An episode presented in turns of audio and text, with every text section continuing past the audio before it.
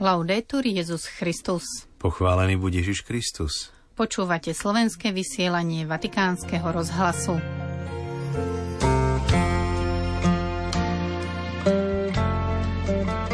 Volodymyr Zelenský telefonicky poďakoval pápežovi za jeho podporu mierového úsilia. Cez dialog a počúvanie budujte lepší svet, napísal svätý Otec mladým na stretnutie TZ do slovinskej Ljubljany. Dnes sa vrátime k druhej adventnej kázni, ktorú pápežský kazateľ kardinál Cantalamessa venoval pani Márii. V piatok 29. decembra vás so správami z Vatikánu zdravia Miroslava Holubíková a otec Martin Jarábek.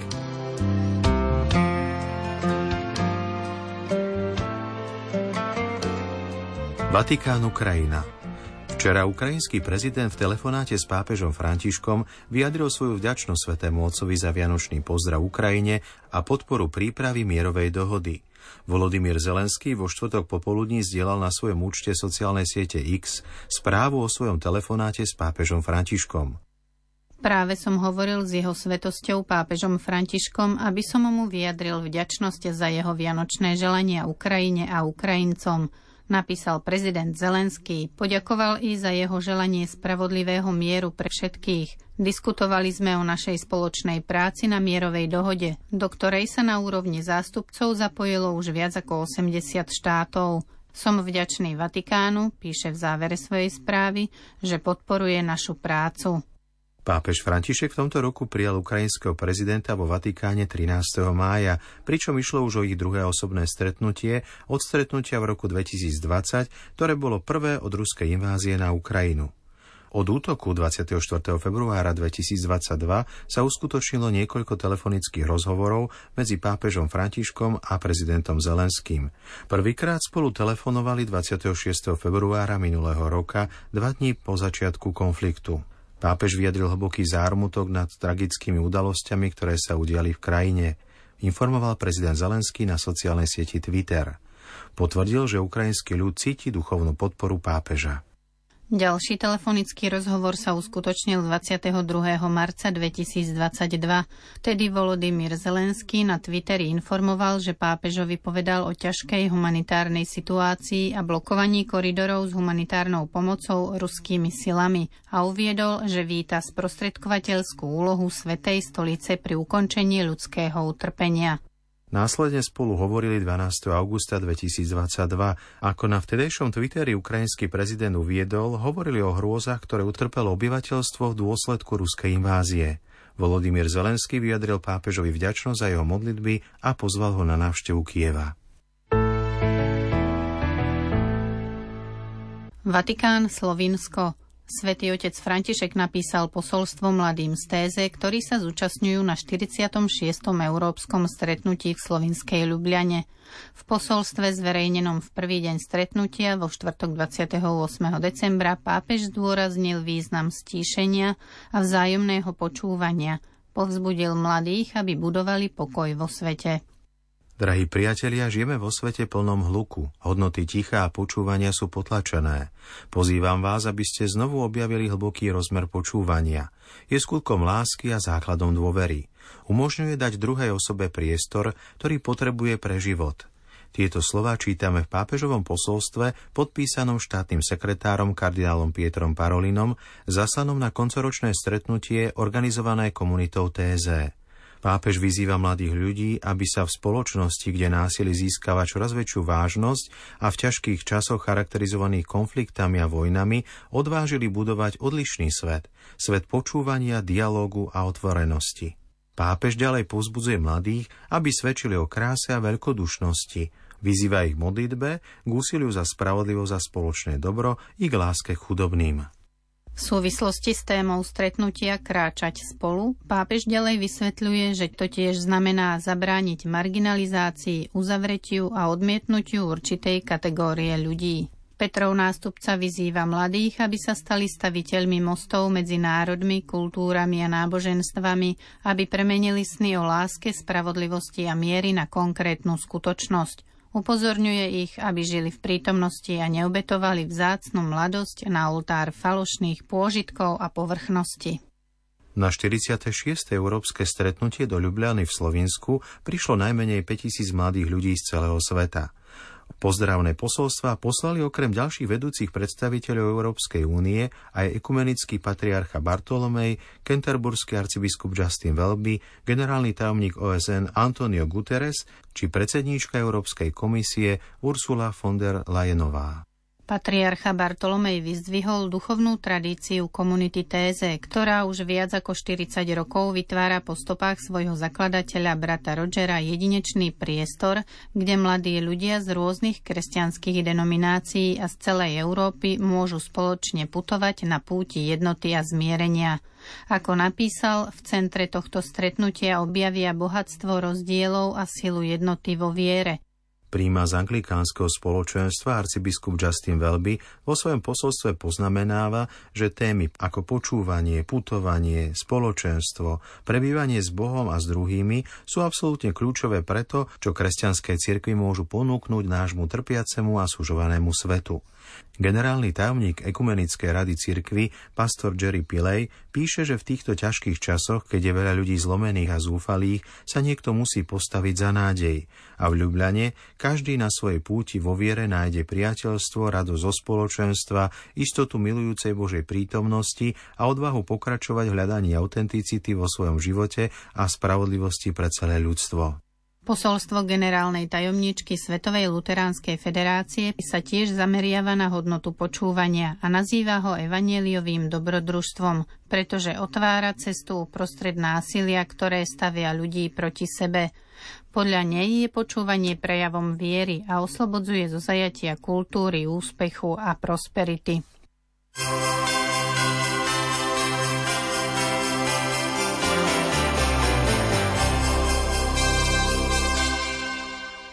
Teraz sa už započúvame do slov pápežského kazateľa kardinála Cantalamesu z jeho druhej adventnej kázne, ktorú predniesol 22. decembra. Celý text, ako aj ďalšie správy nájdete na našej internetovej stránke.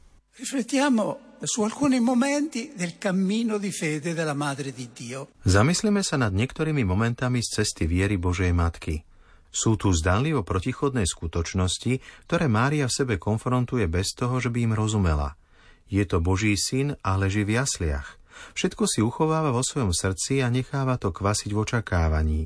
Počuje Simeonovo proroctvo a čoskoro si uvedomí, aké bolo pravdivé. Všetky vzostupy a pády v živote jej syna, všetky nedorozumenia, všetky postupné opustenia od neho mali hlboký vplyv na jej materské srdce. Začína to bolestne prežívať pri strate Ježiša v chráme. Napokon je tu kríž. Je tam bezmocná pri umúčení jej syna, ale prijíma to s láskou. Je to obdoba Abrahámovej drámy, ale nekonečne náročnejšia. Pri Abrahámovi sa Boh zastaví v poslednej chvíli, u nej nie. Príjima, aby bol jej syn obetovaný, odovzdáva ho otcovi so zroneným srdcom, ale pevne stojí vo svojej neuchvejnej viere. Práve tu Márín hlas zaznieva najvyšším tónom – O Márii treba povedať to, čo Apoštol hovorí o Abrahámovi, a to s oveľa väčším odôvodnením. Mária proti nádeji v nádeji uverila a tak sa stala matkou mnohých národov. Bol čas, keď sa na Márínu veľkosť hľadelo predovšetkým s privilégiami, ktoré sa viac a viac množili, čo malo za následok, že bola skôr vzdialená, než spojená s Kristom, ktorý sa vo všetkom pripodobnil nám, nič nevinímajúc, dokonca ani pokušenie, iba hriech – Koncil nás usmernil, aby sme jej veľkosť videli predovšetkým vo viere, nádeji a láske. Lumen Gentium píše – Počala, porodila a živila Krista, v chráme obetovala otcovi a trpela so svojim synom, keď zomieral na kríži. Poslušnosťou, vierou a vrúcnou láskou celkom mimoriadným spôsobom spolupracovala na spasiteľovom diele obnovy nadprirodzeného života duší. Preto je našou matkou v poriadku milosti. Obnova mariológie, ktorú priniesol druhý vatikánsky koncil, vďačí za veľa svetému Augustínovi. Práve jeho autorita podnietila niektorých teológov a potom aj koncilové zhromaždenie, aby na miesto samostatného pojednania o Márii zaradili rozpravu o nej do konštitúcie o cirkvi.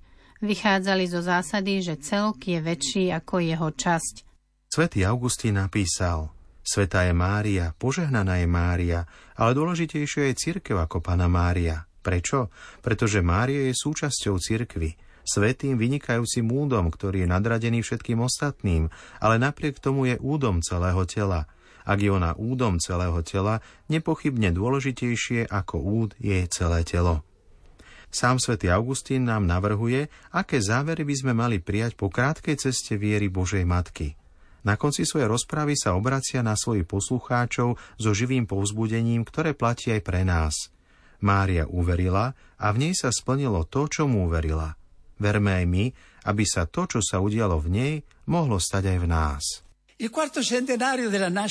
400. výročie narodenia Blaisa Paskala, ktoré chcel svätý Otec pripomenúť cirkvi svojim apoštolským listom z 19. júna, nám pomáha dať aktuálny obsah exhortácií Verme aj my.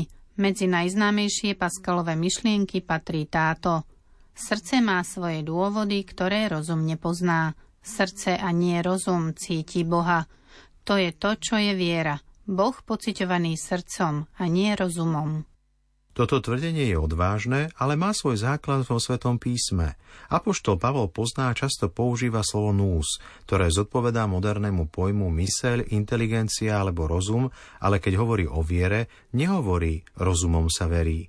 Hovorí srdcom sa verí. Boha cítime srdcom a nie rozumom, píše Pascal, a to z jednoduchého dôvodu. Boh je láska a láska sa nevníma rozumom, ale srdcom. Je pravda, že Boh je aj pravda a pravda sa vníma rozumom. Ale kým láska predpokladá poznanie, poznanie nemusí nevyhnutne predpokladať lásku. Človek nemôže milovať bez poznania, ale môže poznať bez toho, aby miloval. Civilizácia, ako je tá naša, hrdá na to, že vynašla umelú inteligenciu, ale taká chudobná na lásku a súcit to veľmi dobre vie. Žiaľ, nie Paskalové dôvody srdca formovali svetské a teologické myslenie posledných troch storočí, ale skôr myslím teda som, jeho krajana Descarta, aj keď proti zámeru Paskala, ktorý bol a vždy zostal zbožným kresťanom a veriacim. Spomínam si, ako som čítal jeho meno v zozname slávnych pútnikov do svetine Panny Márie v Lorete. Dôsledkom bolo, že racionalizmus ovládol a diktoval právo, kým dospel k súčasnému nihilizmu. Všetky súčasné debaty a diskusie o viere a rozume sa nedotýkajú, pokiaľ viem, vieria srdca alebo vieria vôle. Sám Pascal však v inej svojej myšlienke hovorí, že viera je dostatočne jasná pre tých, ktorí chcú veriť, a dostatočne nejasná pre tých, ktorí veriť nechcú. Inými slovami, je to skôr vec vôle ako rozumu a intelektu. Na tomto mieste by som chcel spomenúť druhé ponaučenie, ktoré nám zanechal Pascal a ktoré svätý Otec jasne zdôrazňuje vo svojom apoštolskom liste. Ústredné postavenie Krista pre kresťanskú vieru. Boha poznávame, píše filozof, len skrze Ježiša Krista – bez tohto prostredníka je vylúčená akákoľvek komunikácia s Bohom. Pascal sa často spomína, pokiaľ ide o vypočítateľné riziko alebo výhodnú stávku. V neistote, píše, stavíš na existenciu Boha, pretože ak vyhráš, vyhral si všetko. Ak prehráš, nestratil si nič. Skutočné riziko viery, aj on to vie, je však celkom iné. Je to riziko dať Ježiša Krista do zátvorky – Skutočným rizikom viery je pohoršenie nad ľudskou prirodzenosťou a pokorou Krista. To bola najväčšia prekážka, ktorú musel Augustín prekonať, aby sa držal viery. Keďže som nebol pokorný, nemohol som prijať pokorného Ježiša za svojho Boha, napísal vo vyznaniach. Ježiš hovoril o možnosti pohoršovať sa nad ním pre jeho odstup od predstavy, ktorú si ľudia vytvorili o Mesiášovi a na záver povedal, blahoslavený je, kto sa na mne nepohorší. Beato è colui che non trova in me motivo di scandalo. Milí poslucháči, po slovách kardinála Cantalamesu sa už s vami lúčime. Do počutia zajtra. Laudetur Jezus Christus.